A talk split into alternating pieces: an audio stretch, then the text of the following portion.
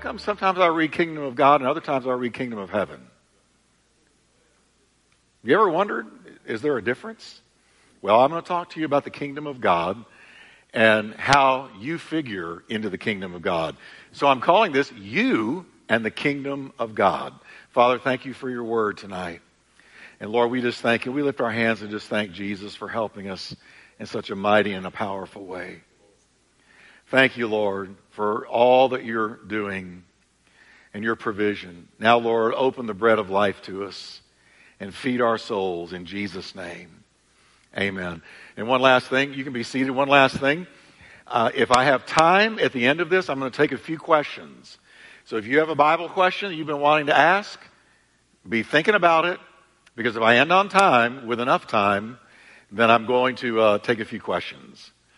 And that takes courage. You do know that. I, have no idea what you're going to ask me, right? Now, you and the kingdom of God. I want to read to you uh, something Jesus said about the kingdom of God we all recognize. Matthew 6:33. Jesus said, "But seek first what everybody? The kingdom of God and his righteousness, and all these things will be provided for you." Now notice, when we think about Christianity and we think about walking with the Lord, we think about seeking the Lord, don't we? Uh, we're told all through the Bible seek God, seek me. And if you seek me, you will find me. And, and so on and so forth. We're always encouraged to seek God. But notice that our Lord said, I want those of you following me to seek first the kingdom of God. Well, if he's telling me to seek it, then I need to know what it is. Now, if I were to ask you tonight, what's the kingdom of God? How many of you could answer me pretty quick? Well, here's what the kingdom of God is. All right? Or would we go, well, you know, you, you must mean heaven. Well, that's part of it. But I'm going to show you tonight why the kingdom of God is so important. And we're going to spend just two Wednesday nights on this. But I, I really believe it's going to help calibrate us and center us in the right lane. Have you ever wondered why did God leave the church on earth when he could easily rapture everybody that believes. He could just take us. Have you ever wondered why did God leave you hanging around? Why you're left here? Especially to go through a lot of the stuff we go through. Have you ever wondered why has God left the church here? Because this isn't easy. This world's nasty. Can I have an amen? And, and, so why did he leave us here? All right? Let me bring some things out about the kingdom of God because that's why he left us here. Seek first, make it your number one priority to seek something called the kingdom of God.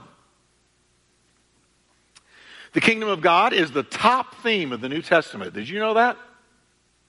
The kingdom of God is the top theme of the New Testament.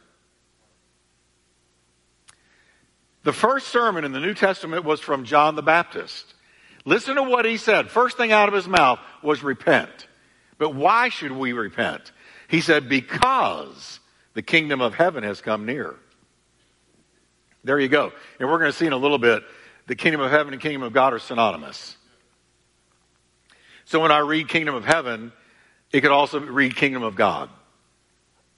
Repent why should I repent, John? Because the kingdom of God or of heaven has come near. Beginning of Jesus' ministry, he preached exactly the same thing. He said, from then on, it says, from then on, Jesus began to preach, repent, because the kingdom of heaven has come near. Isn't it interesting? John the Baptist and Jesus both began their preaching ministry with one key word, repent, and we never hear it anymore. You got to go to, you got to look for churches that'll even say the word repent and call people to repent of anything. But here, John the Baptist began with repent. Jesus began with repent. Simon Peter on the day of Pentecost, they said, What must we do to be saved? And he said, Repent. That's a little aside. That's free. That's gravy. That's not my message. All right. And it ended, Jesus' ministry ended the same way after he had suffered, He also presented himself alive to them by many convincing proofs. This is Acts 1, verse 3. Appearing to them during 40 days and speaking about what, everybody? He was speaking about the kingdom of God. Well, what does that mean? Jesus was speaking about the kingdom of God. What in the world? So he began his ministry saying, Repent, because the kingdom of God has come near. And he ended his last words on earth before he ascended uh, he was teaching on the kingdom of God. The kingdom of God, again, is it's the top theme of the New Testament. The top theme, the overriding theme of the New Testament preachers and teachers is the kingdom of God. Paul continued this emphasis. He says in Acts 19, verse 8, Then he entered the synagogue and spoke boldly over a period of three months. This is Paul engaging a discussion and trying to persuade them about the things related to what? So, what was he teaching everybody about? The kingdom of God. James said, Listen, my dear brothers, didn't God choose the poor in this world to be rich in faith and heirs of what? The kingdom that he's promised to those who love him? John spoke of it in the gospel, concluded the revelation with this emphasis. We're going to see this when we get into the book of Revelation in three Wednesdays. Here's what he wrote in Revelation 11, verse 15. The kingdom of the world has become the kingdom of our Lord. The kingdom of who? Our Lord. The kingdom of this world has become now the kingdom of our Lord. So one day Jesus is going to be boss over this world. Now, and of his Messiah, and he will reign forever and ever. Oh, isn't that glorious? He won't be a Democrat, won't be a Republican, won't be a Libertarian, he won't be elected. He'll be appointed. Amen. Now look at Revelations 12, verse 10, one chapter later. The salvation and the power and the kingdom of our God and the authority of his Messiah have now come because the accuser of our brothers has been thrown out the one who accuses them before our God day and night. So notice, the kingdom of our God and the authority of his Messiah have now come. The kingdom of God was the central theme in the teachings of Jesus Christ. Listen to what he said. You all know this. Here's Sermon on the Mount. Blessed are the poor in spirit, because the kingdom of heaven or God is theirs. First thing, uh, first verse in Sermon on the Mount. And then uh, we've already read it, but seek first the kingdom of God and his righteousness. Jesus taught about the kingdom of God in a lot of other places. Let me read some of them to you. Matthew 12, 28. Uh, they said, you're, you're driving demons out by the power of Satan. And he said, if I drive out demons by the Spirit of God, then the kingdom of God has come upon you. There it is again. Matthew 19, 24. It's easier for a camel to go through the eye of a needle than for a rich person to enter the kingdom of God. Matthew 13, 11. The secrets of the kingdom of heaven or God have been given for you to know, but it has not been given to them, those outside.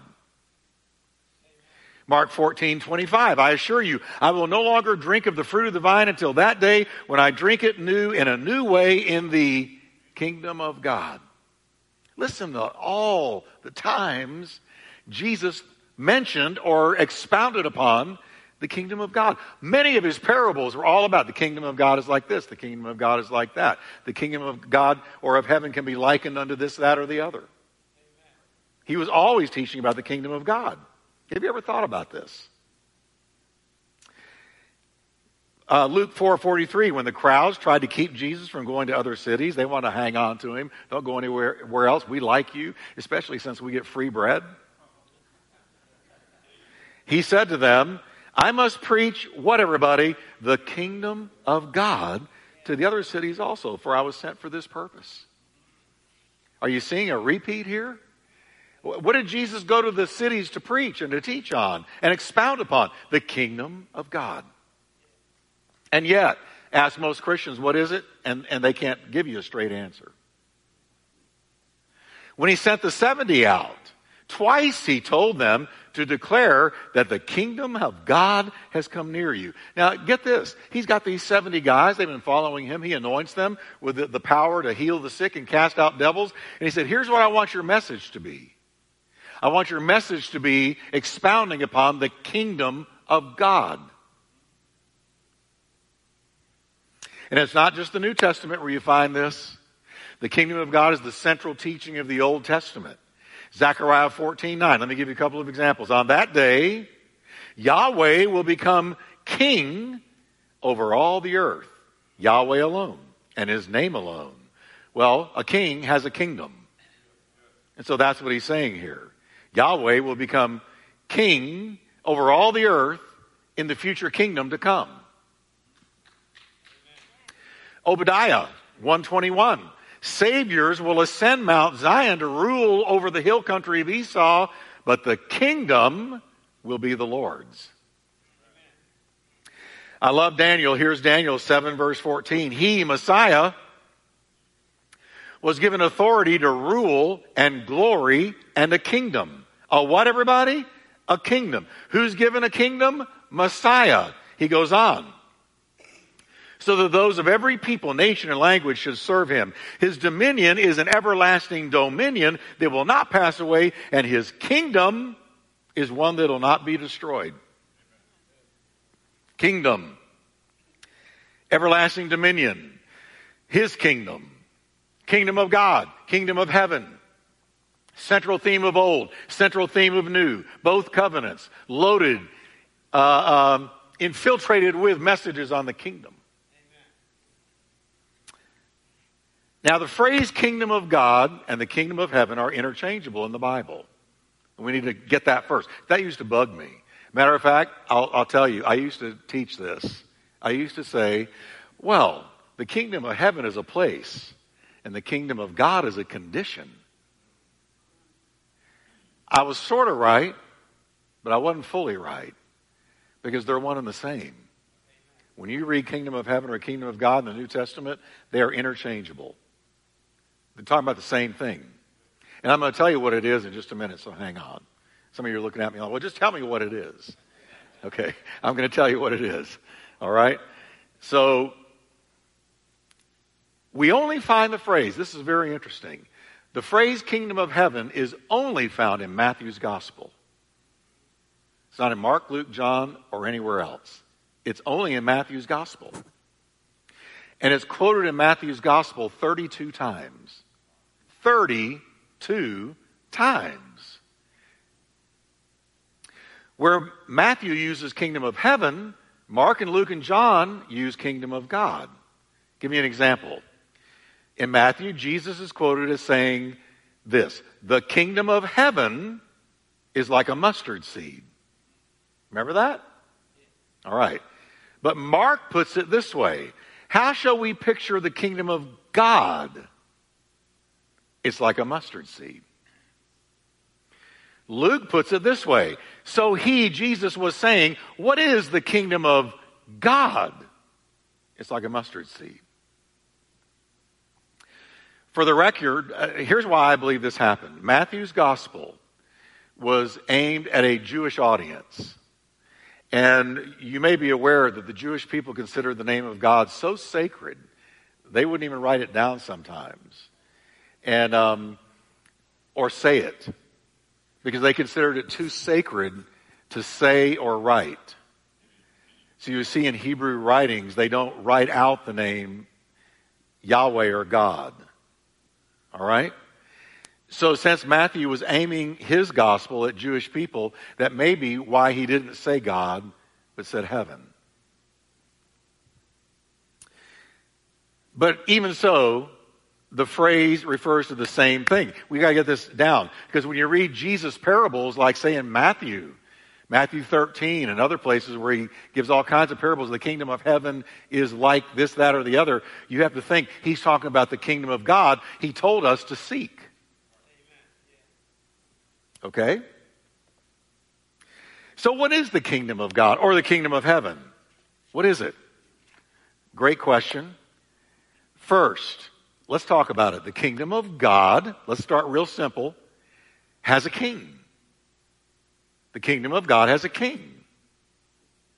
If we are citizens of the kingdom of God, then newsflash, Christ is the ruler of our lives.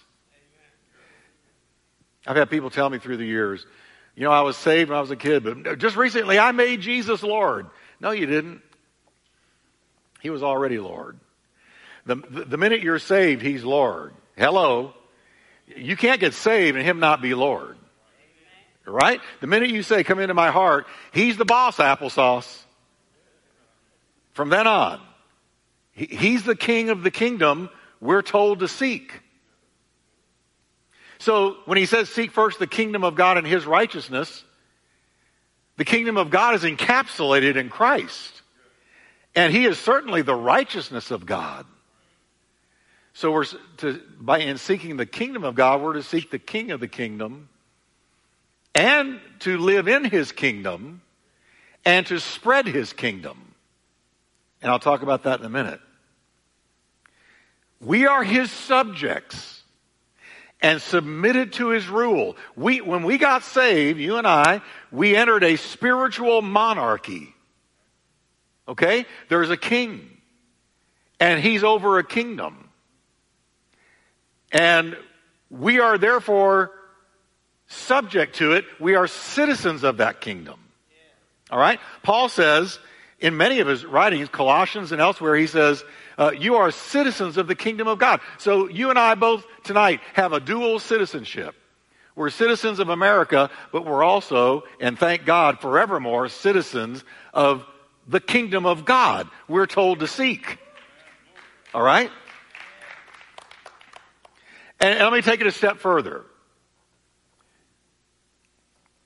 His word contains the constitution of the kingdom of God. See, in America, we've got the Constitution of the United States, and it's brilliant. Greatest political document ever drawn up. Hands down. But we have a Constitution in the United States. But guess what? What does the Constitution give us? Well, it contains the philosophies that guided the founders. All men are created equal, so on and so forth. It's, it's chock full of their worldview and, and what they built our nation upon, the principles. And it also includes the rights of American citizens. And it's a precious document. Because of that document, you are free to come to church tonight.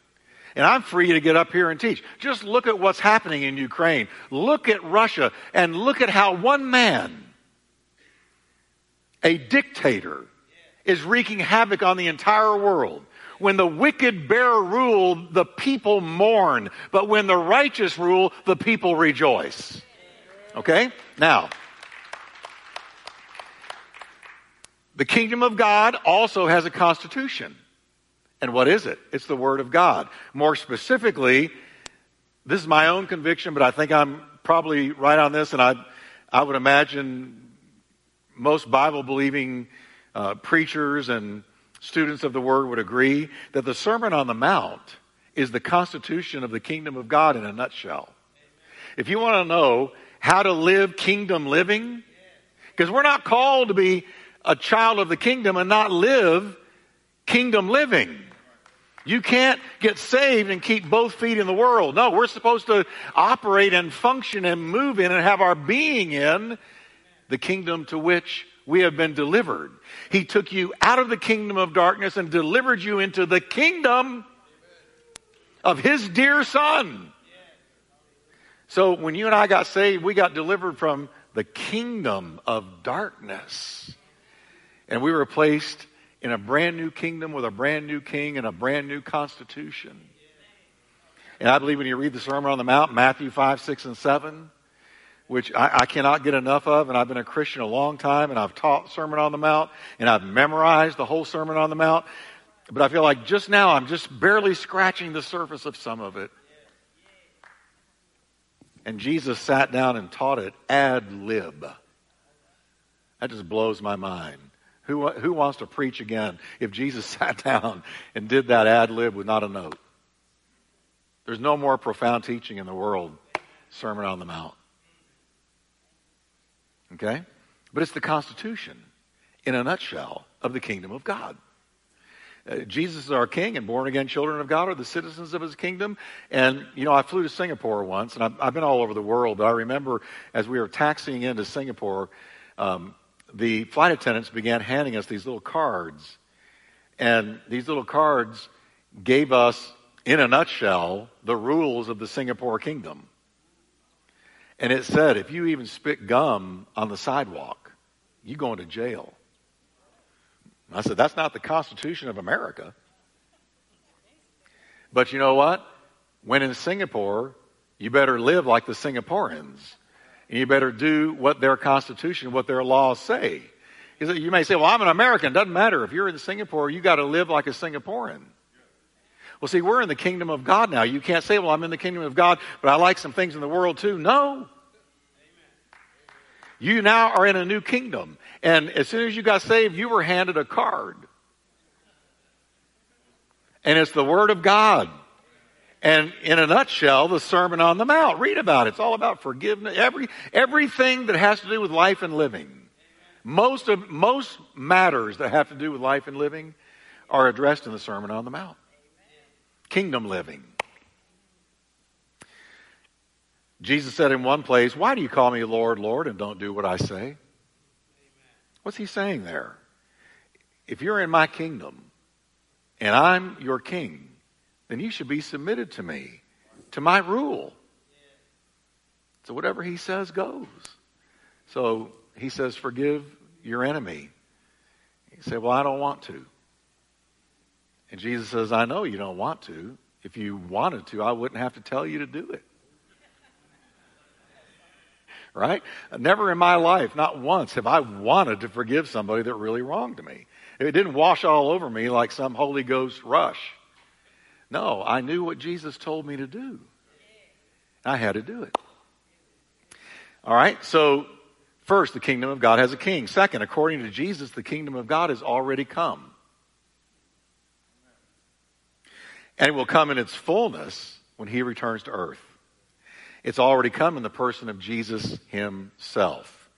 The Pharisees asked him one time when the kingdom of God would come. Now, they're looking right at the king of the kingdom, and they said, When's the kingdom of God going to come? They're looking at the king of the kingdom. And Jesus said, The coming of the kingdom of God is not something that could be observed, nor will people say, Here it is, or there it is, because the kingdom of God is in your midst. And he might have added, Looking at you. Right?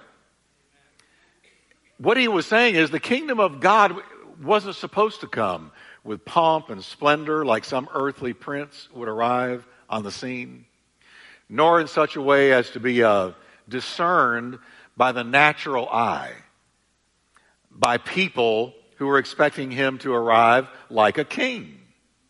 All right? He said, that's not the way it's going to show up. You remember how Jesus arrived, the king of the kingdom. How did he arrive on earth? in the humblest of circumstances. He was born in a little out of the way town called Bethlehem on the other side of the tracks, behind a first century Holiday Inn. There was no room for him there. They had to go out back and give birth on the ground with just the cows and cattle and other animals watching. I wouldn't think that the king of the kingdom would show up that way, but he did. But when he arrived, everybody, we got to get this tonight. God was in our midst. God was in our midst. The kingdom of God had come. Repent, for the kingdom of God is at hand. Repent, for the kingdom of heaven is at hand. Well, how? In the, in, in the person of me. The kingdom of God is also found within the Lord's blood bought children. You. That's why I call this you and the kingdom of God. Because not only does the kingdom of God arrive with Christ, but now he's handed the church the baton and the kingdom of God comes through us. You're the light of the world. You're the salt of the earth. It makes its way through God's people. Now listen, not by pomp and noise and spiritual fireworks, but by the manifestation of the evidence of the kingdom. And what is it? Love, joy, peace, long suffering, gentleness, meekness, kindness, faith, self control. The kingdom of God is evidenced by the growth of the kingdom in you. Show me a changed life. The kingdom of God has come. Show me somebody bringing forth the fruit of the Spirit. The kingdom of God is coming through them. I'm not saying you're God. You're not Messiah. I'm not God. I'm so glad I'm not. Uh, he's the only one that can fill out the application, and I'm glad he gets it. I don't want that job. But guess what? I am a representative of the kingdom. I'm a kingdom rep. And, and, and how do I represent the kingdom? By force? By manipulation? By uh, uh, uh, education? By, by being somehow outwardly impressive? No. I, I propagate and advance the kingdom of God by the kingdom of God growing in me, manifesting in me. The fruit of the Spirit is the evidence of the kingdom of God.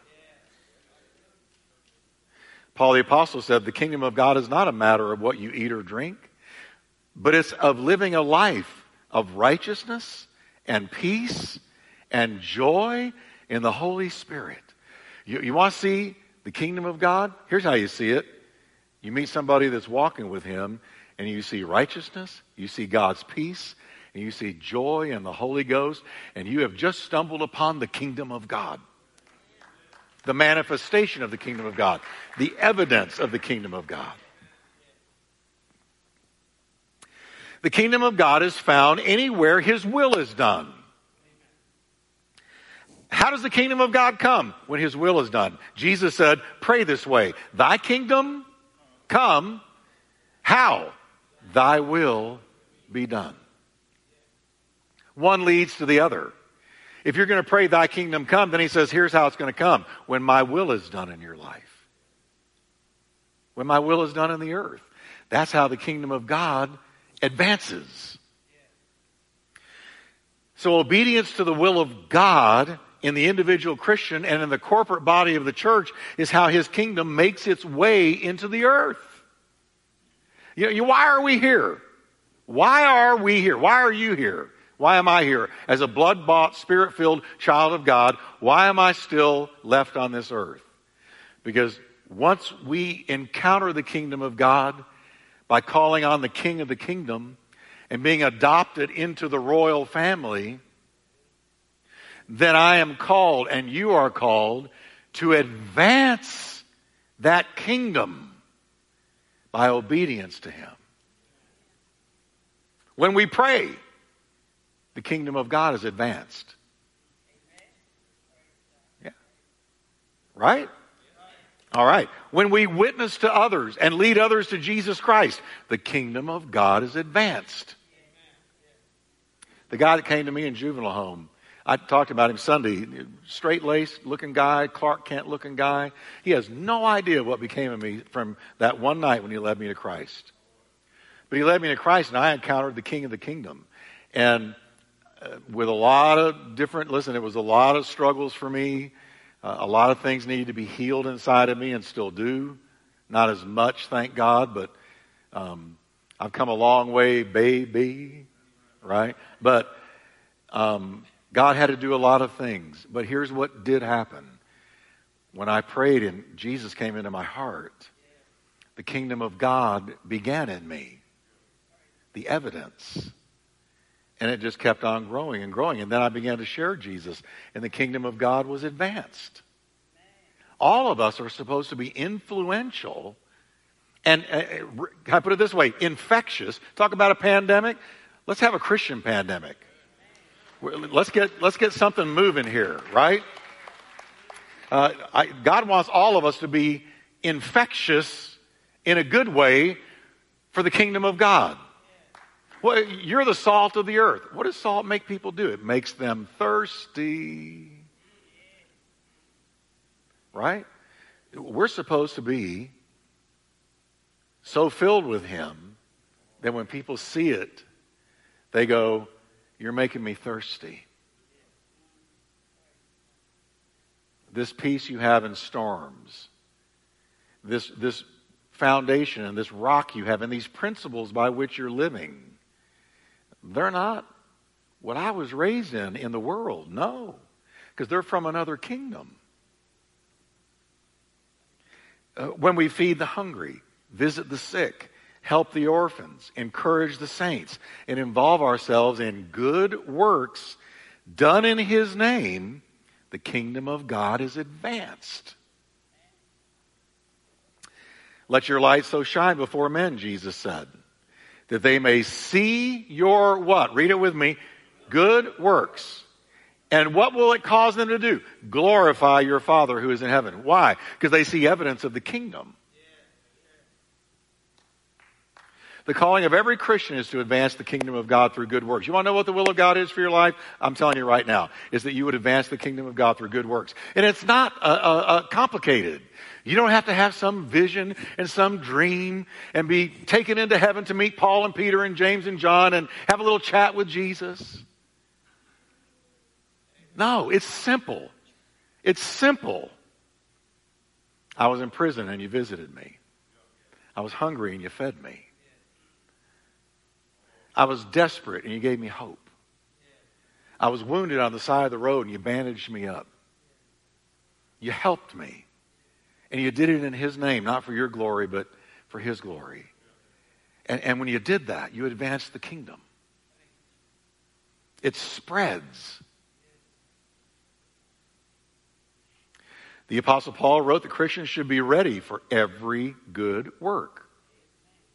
And then he said to be care- we're to be careful to maintain good works. And then he said we're to meet urgent needs through good works. That's Titus chapter 3. Those three examples are from one chapter. Titus chapter 3. We're kingdom people. Everybody say with me, I'm a kingdom person. Living in the kingdom of God. And I'm called, come on everybody, to spread the kingdom of God and shine the kingdom light of Jesus everywhere God plants me. It's not complicated. There are no limits. This is the third thing I'm going to close. There are no limits geographically, politically, culturally, or socially where the kingdom of God can't advance. As a matter of fact, it advances in the most unlikely places. With me, it was advancing in a juvenile home. It advanced there. Wherever you let the light out, it's going to advance. The kingdom of God can go anywhere, anytime his people bring it there. Jesus said this. He said, The kingdom of heaven is like leaven. The kingdom of God or heaven is like leaven. The kingdom of heaven this is what he said. The kingdom of heaven can be compared to a woman making some bread. She makes, uh, takes a measure of flour, mixes in the yeast or the leaven until it permeates how much of the dough? Every part of the dough. So the kingdom of God within God's people, the church, is like leaven that when introduced to the world through good works, expands and it grows and it influences the culture until it touches the culture everywhere. Not just behind church walls. Amen? No, here's where we're supposed to get gassed up and then go out and let the light shine. This is just a this is just a filling station. Right? We know looking back in history that the kingdom of God permeated much of the Roman Empire, which was wicked to the core, through the early church. Until finally, an emperor named Constantine declared Christianity the national religion.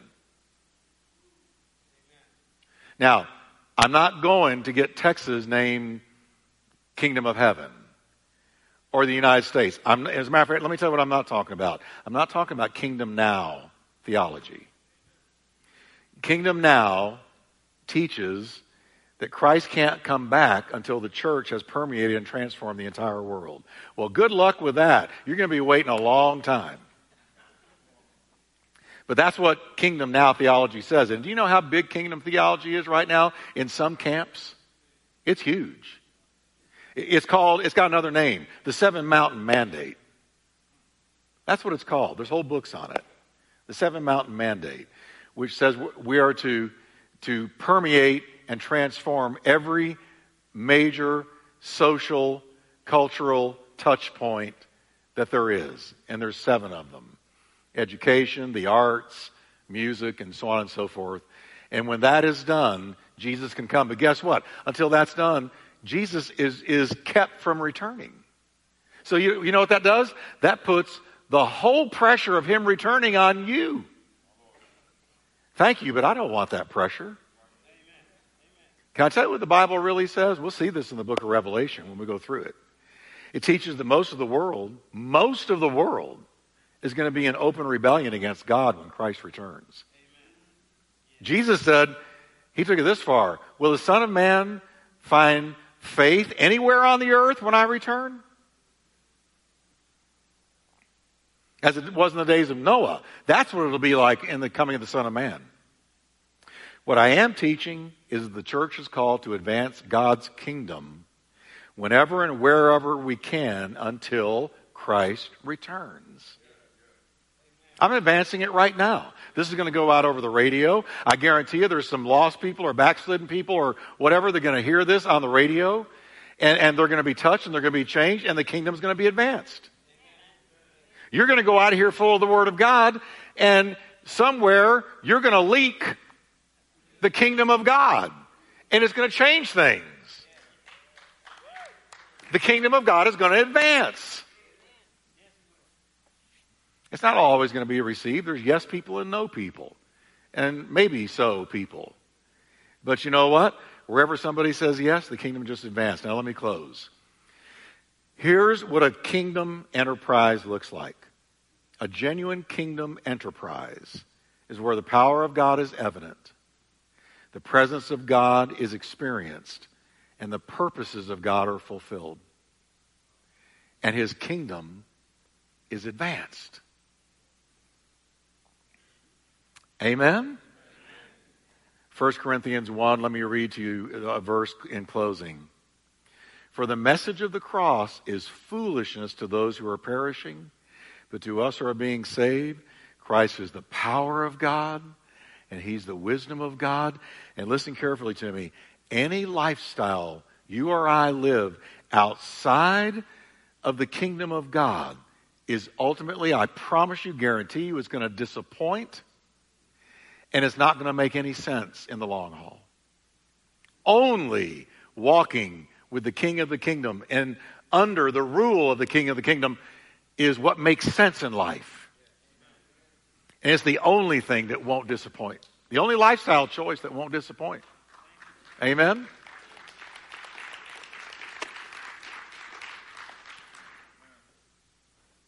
Next week, I'm going to finish this up because we need to understand. Now, I want you to say with me, I'm a kingdom influencer. Now, that's not puffing you up, but it's, I know why I'm here. Let me tell you something. He who knows why will always lead he who only knows how. I know why. Because of the Word of God. I know why. I do what I do. If I didn't understand my why, I probably wouldn't show up within a month. But I keep my why in front of me. Why am I doing what I do? Why? Because I'm advancing the kingdom. So are you. We're advancing it together. We're about to advance it a whole lot more. Amen? I think I have time to take a couple of questions if they're out there. So let me ask you, is anybody, because we're going to run a microphone to you, and yeah, you are going to be mic'd, you won't be on radio but I'm going to try to answer questions. So here's one way back there. Anybody else have a question? Okay. It's got to be a Bible question. Don't ask me about the economy. okay. So I think this is a Bible question, but I'm wondering if you have any advice of hearing God. Like, how do you hear God in prayer? How did you know Revelations was something that you wanted to speak about? Well, I can tell you how to hear God. The best way to hear God is the Word. If you want to hear Him out, out loud, read it out loud. Right? Seriously, the, the, the safest way to hear God is the Word of God. Now, He does speak to our hearts. But well, you've always got to run it through the filter of that Word, though. Because one of the most deceptive things in you and me is our heart. Yeah. And it'll, it'll masquerade and, and uh, as the Holy Spirit and counterfeit the Holy Spirit so convincingly that if you don't run through what you think you're hearing God say through the Word, you can get into big trouble. So when people say, I, just really want to hear God, you got 66 books to hear God. Start there. Most of anything that I hear from God, I get from the Word. Now, the Holy Spirit from time to time will nudge me to do something here or there or to uh, call somebody or you know check on them.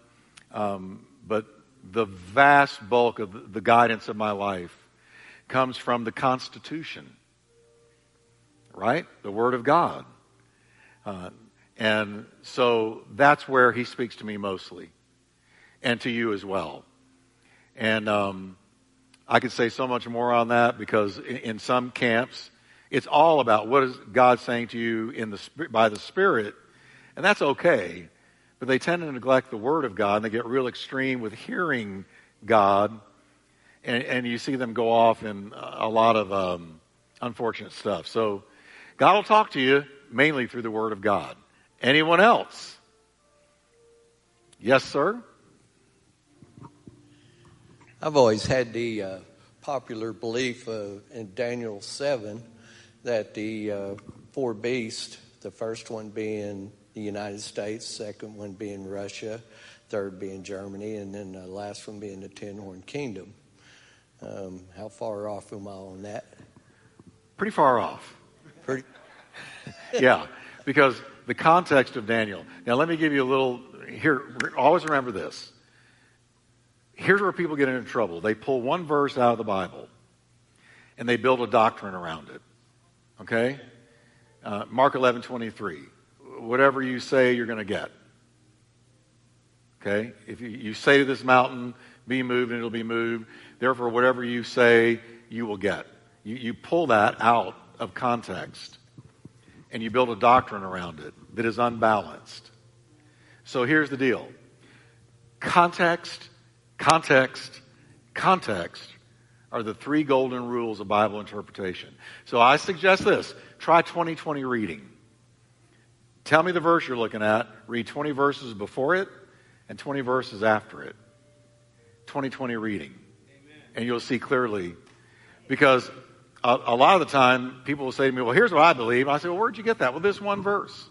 Well, what came before it? What, what's the context? Now, in answer to your question, it was a good question. Listen, there's nothing, there's not a bad question. But what the beast was, was the Babylonian Empire, the Medo Persian Empire, the Greek Empire, and the Roman Empire. And it was all fulfilled Bang, bang, bang, just like Daniel said, over a few centuries of time. But the United States ain't there. Hate to say it. Yeah? Yeah, I just thought it, there was a parallel or something. No. No. It looks like Russia is going out to eat its food. Russia is Magog. There's no, I mean, I believe Russia is Magog, but that's another chapter in another book. Okay. Okay. But good. Anyone else? Ah, here we go. Okay. Um, why do you believe that God put the tree of good and evil in the garden? To give them a choice. God put the tree of good and evil because God made us, created us uh, to be able to make a choice. I believe that. Now, I've actually had people leave this church because I was not a Calvinist. Now, what's a Calvinist? I want to make it real simple. A Calvinist believes that because we are so fallen, we can't make a choice for God. Our natures are so depraved that unless God chooses us to be saved, we'll never be saved. So some are chosen to be saved and some aren't. And a Calvinist lives with that. Sleeps fine believing that. Okay? So, um, that means we have no choice, no free will. There is no free will.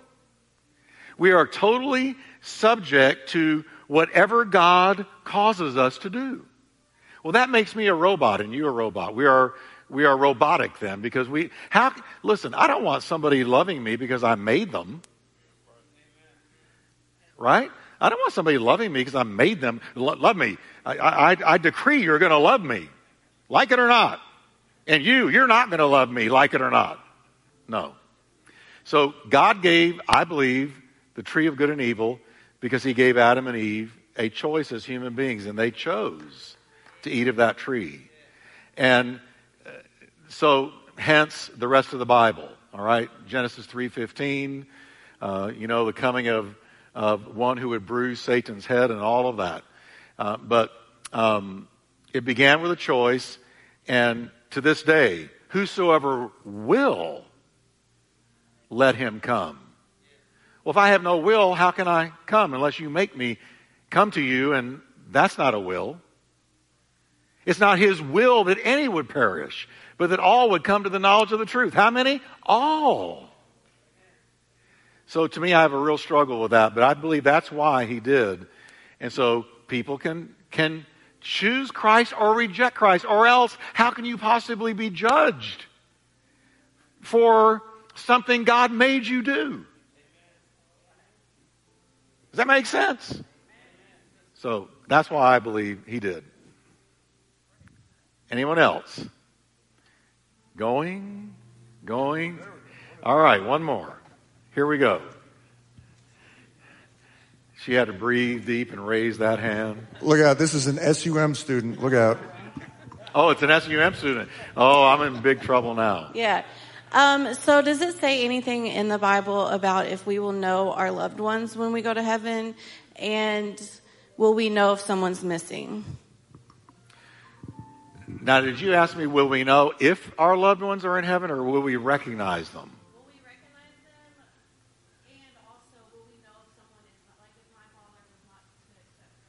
Okay, two questions. All right. Will I know my loved ones in heaven? And will I know if somebody didn't make it? Okay, first question. I believe we will know loved ones. Because, watch this. When the Mount of Transfiguration happened, here was Jesus. He's got Peter, James, and John, the inner three, on the mount with him. Suddenly, his clothing lights up like the sun, his face shines like the sun, and standing with him are Moses and Elijah. Moses representing the law, Elijah representing the prophets. Jesus was the fulfillment of the law and the prophets, and that's why Moses and Elijah were there. But now, Peter knew who they were.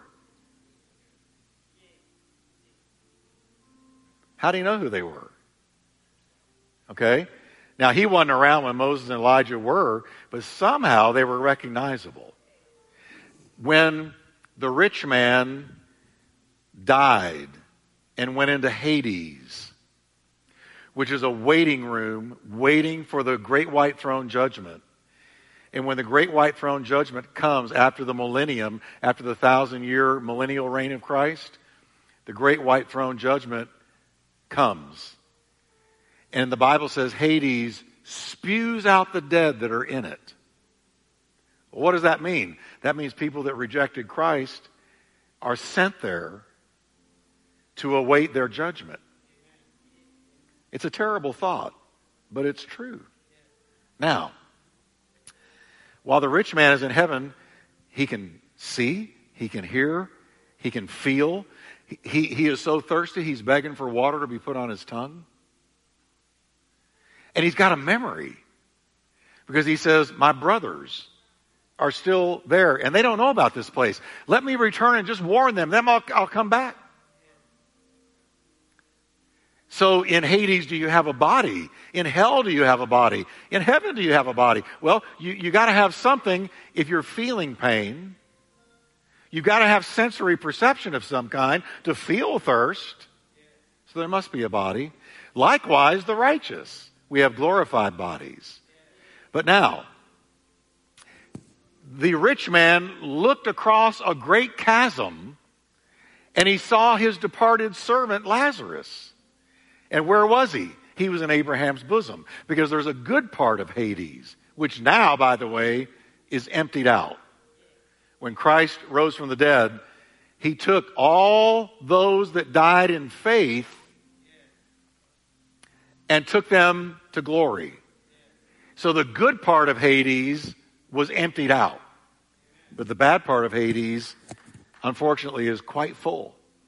Now, the rich man looked up and he recognized Lazarus, his servant. How did he do that? Because he was recognizable in the good part. So I have to believe we're going to recognize. Now, it'll be glorified bodies. Um, but I have to believe we'll recognize loved ones because the, the, Bible doesn't say we lose our shape or form. It's just a glorified body that can't get sick anymore, can't hurt anymore, no more cancer, no more COVID, no more heart disease, no more none of that. Okay? But I believe we're recognizable. Yeah. We shall be caught up together with them in the clouds. With who? Those that have been raised from the grave. We who are alive and remain will be caught up together with them in the clouds. Now, you won't be married. You won't have BFFs because everybody will be on the same level. Because when we see him, we will be like him, for we shall see him as he is. So we're going to be just like him, and we will know even as we have been known. And, you know, having, you know, favorites and all of that, that's a fleshly thing. In heaven, we'll love everybody the same because he loves everybody the same. Right? Does that answer the question? Okay. Was there a, huh? Oh, the second one? Oh, will we know? That's right. Will we know that somebody didn't make it. There's no more sorrow in heaven. So I have to believe either I can't experience sorrow, and so even if I know somebody didn't make it, it doesn't cause sorrow, or it's kept from me. I don't know because it doesn't say. Um, but I do know this no more weeping no more pain. If I'm sitting up there knowing one of my loved ones didn't make it, I'm not full of joy. So I have to believe it's kept from me or it can't hurt me. All right, let's stand together, everybody. Isn't that good stuff? I love Wednesday nights. I love Wednesday nights. Amen. Father, we just thank you for the blessing of God on the house of God. Bless our people as we go. And Lord, we thank you we are citizens of a brand new kingdom. Now help us to go out, Lord, and disperse that kingdom. In Jesus' name, amen. God bless you. We love you.